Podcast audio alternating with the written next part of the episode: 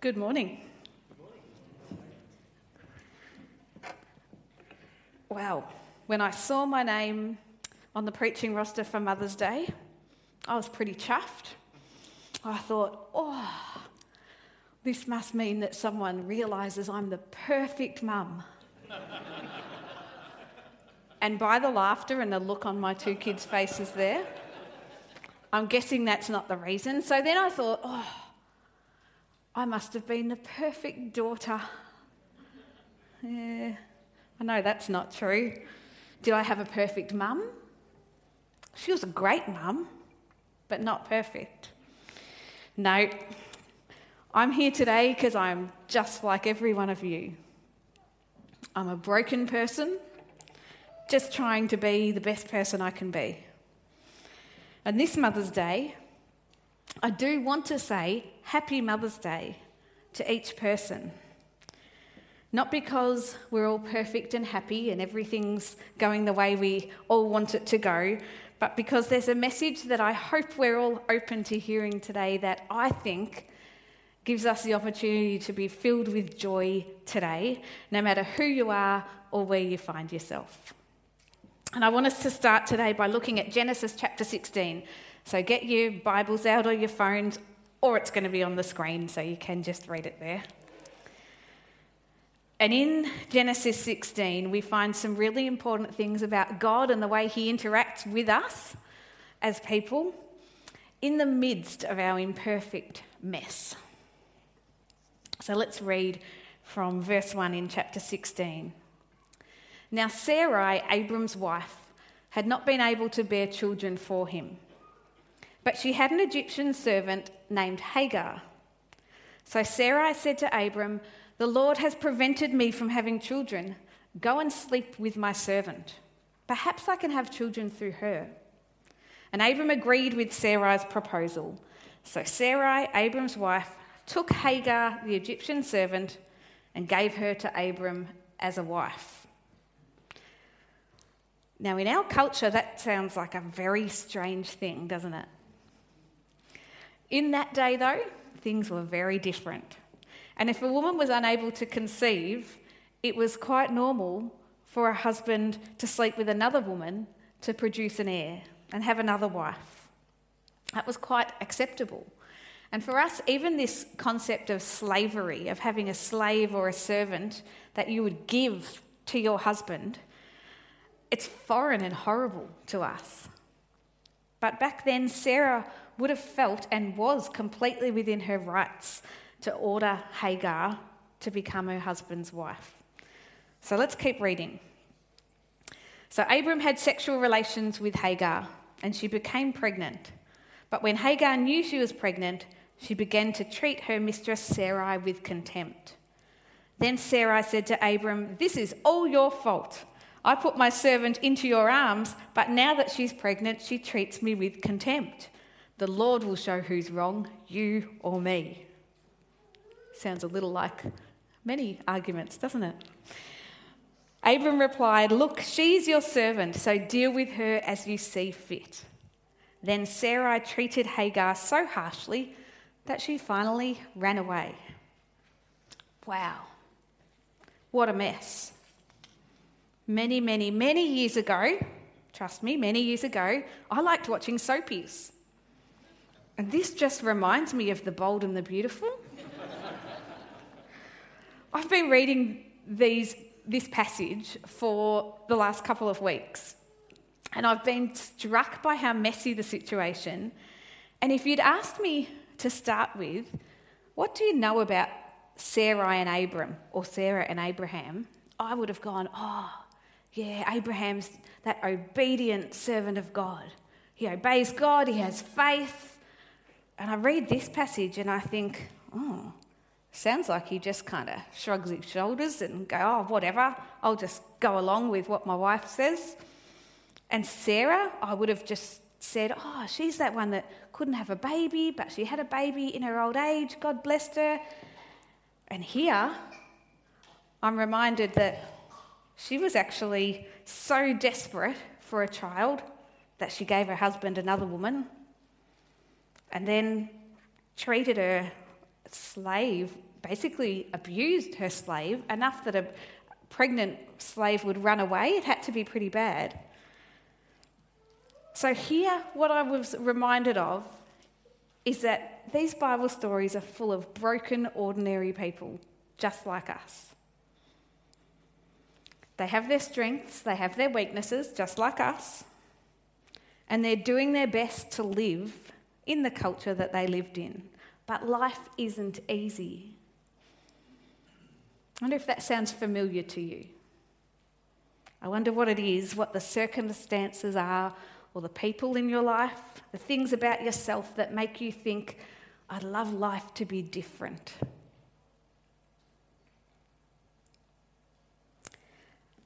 Let's have a look at what happens next for Hagar in her messy situation. So, reading from verse 7. The angel of the Lord found Hagar. Now, the angel of the Lord is used in the Old Testament basically to say this is a manifestation of God. This is God coming down to meet with his people. So the angel of the Lord found Hagar beside a spring of water in the wilderness, along the road to Shur. And the angel said to her, Hagar, Sarai's servant, where have you come from and where are you going? I'm running away from my mistress Sarai, she replied. Where have you come from and where are you going? That's what God asked Hagar. Where have you come from and where are you going? Now, God already knows, but He asks Hagar about her past and about her future. And if you look at her answer, you'll notice she says, I'm running away. That's based on her past and her present. But what doesn't she mention? Her future. She doesn't know her future, and she probably doesn't even really think she has a future. Now, we all like to plan for our future, don't we, in some way or another? And it's not a bad thing, but none of us actually have any idea what our future holds. I remember someone saying to us once, Give God a laugh, show him your five year plan. The best laid plans often go awry. And sometimes we plan our path ahead and it works out just as we hoped. Oh, feels good, doesn't it? But often we make a plan and it doesn't quite work out how we thought. Sometimes the choices we make send us off that path. Sometimes the choices other people make cause our path to change. Sometimes it's things that are out of anyone's control. You know, there's natural disasters, there's health issues, sickness, financial hardship, global pandemics. Sometimes the path ahead can actually feel empty and bleak and hopeless. Have you ever experienced that? Some of you?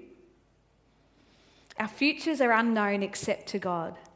And He knows that Hagar can't see a future, but He gives her one. Let's read on. The angel of the Lord said to her, Return to your mistress and submit to her authority. And then he added, I will give you more descendants than you can count. And the angel also said, You are now pregnant and will give birth to a son. You're to name him Ishmael, which means God hears, for the Lord has heard your cry of distress. This son of yours will be a wild man, as untamed as a wild donkey. He will raise his fist against everyone, and everyone will be against him.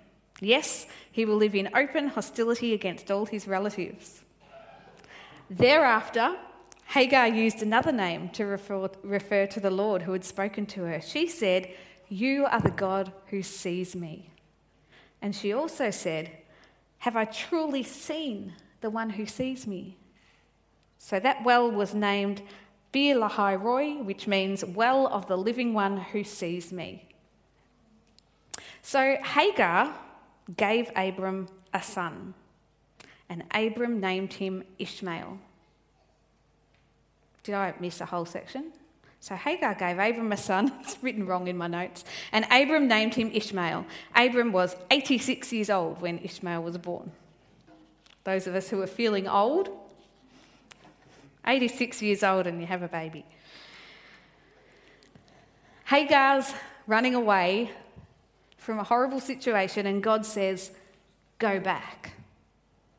But then he adds, I'll give you more descendants than you can count. He gives her a future, and he gives a future to the child she's carrying.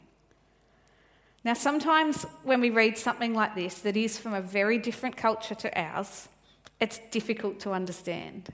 So I read that description of the future for Hagar and her son, and I thought it was pretty awful. It's not exactly what I would want for my sons.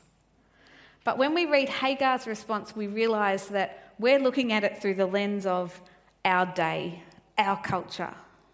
For her, she had no future. She thought she was going to die. And God's showing her that no, there is a future for you, and there's a future for generations to come. And she realizes she's met with God and that He sees her, He knows her. And that's enough for her to go back. And so she gives Abram his son Ishmael. Here's Hagar in desperate, horrible circumstances. People have treated her badly, and they're going to do so in the future too. But she's confronted with this amazing truth God knows her. He sees her and he knows her. And here I am, and here you are. We don't know what our future holds, but God sees us and he knows us. Genesis then continues for a few chapters with the story of Abraham and Sarah, including their name change, if you picked up on that, from Sarai and Abram to Sarah and Abraham and the birth of their son Isaac in their very old age. It's a great read, but we haven't got time for it all in one sitting. So I'll take you to the next instalment in Hagar's story. We pick that up in Genesis 21. When Isaac grew up and was about to be weaned, Abraham prepared a huge feast to celebrate the occasion. But Sarah saw Ishmael, the son of Abraham, and her Egyptian servant Hagar making fun of her son Isaac. So she turned to Abraham and demanded, Get rid of that slave woman and son. He is not going to share the inheritance with my son Isaac. I won't have it. This upset Abraham very much because Ishmael was his son. But God told Abraham, Do not be upset over the boy and, and your servant.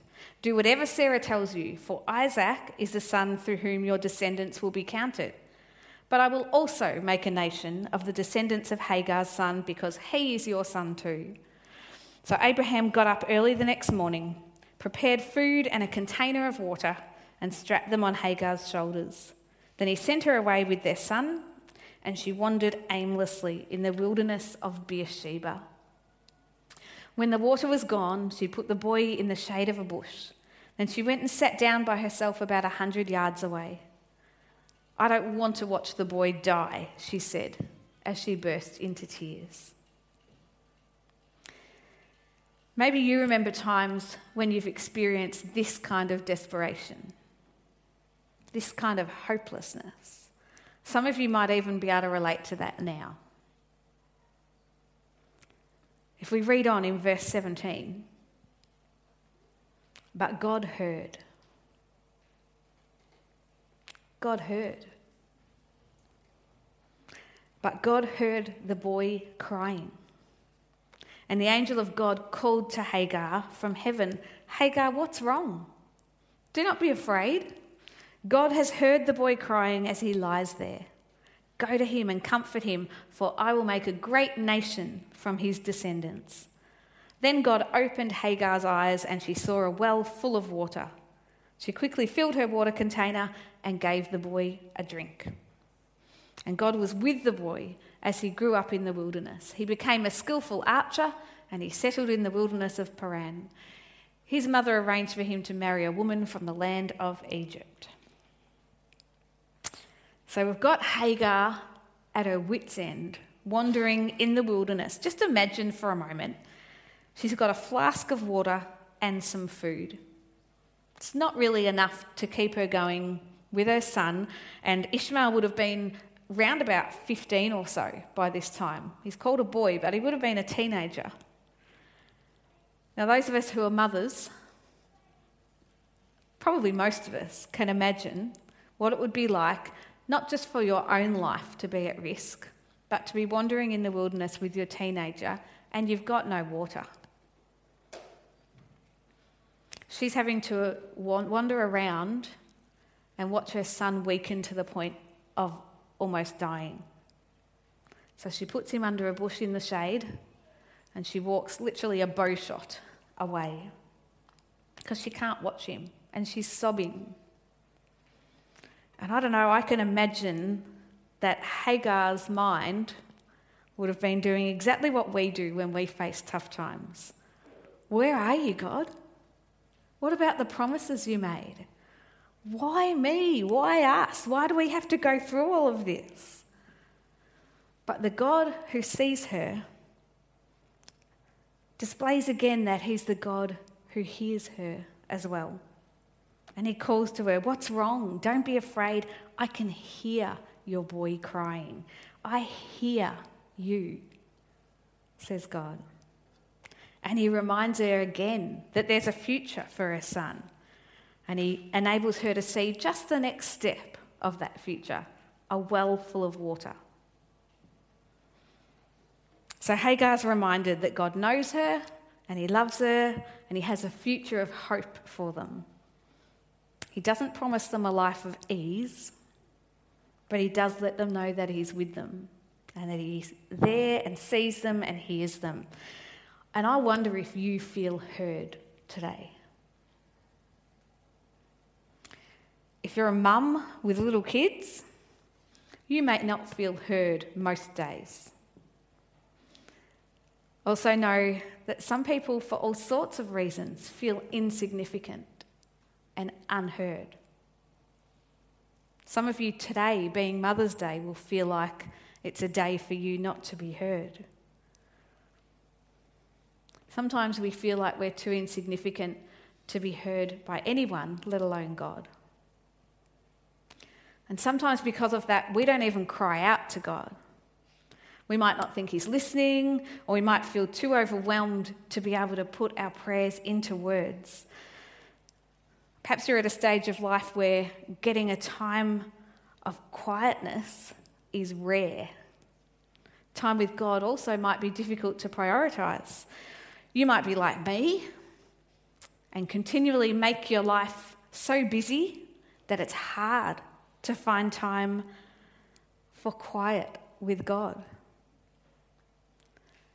Now, I don't want to come across like I'm saying those times aren't important. It's really important that we prioritize time with God.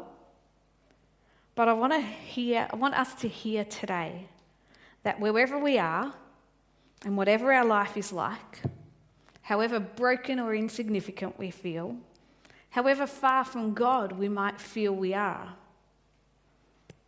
He knows you, He sees you, He hears you. And it doesn't depend on you and your ability to sit with God or your ability to hear Him. It just depends on Him, on God. And He's always present and always perfect. And you don't have to be falling apart to be desperate. Sometimes life is just so busy, or you're facing impossible tasks, deadlines, pressure. I want us to take a little look at Moses here as a bit of an example. Remember Moses standing on the shores of the Red Sea. And he's got the Egyptians, the Egyptian army coming towards him and the Israelites, and the sea behind him. And he gives this inspiring speech in Exodus 14. But Moses told the people, Don't be afraid, just stand still and watch the Lord rescue you today. The Egyptians you see today will never be seen again. The Lord himself will fight for you. Just stay calm.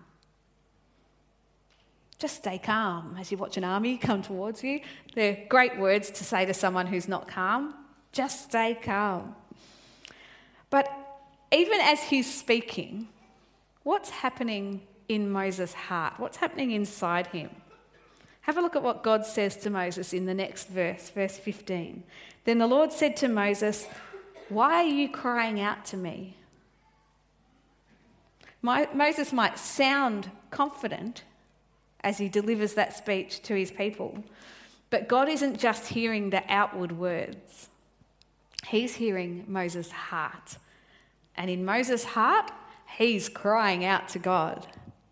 And God hears him and he responds and he gives him the next steps for his future and his people's future.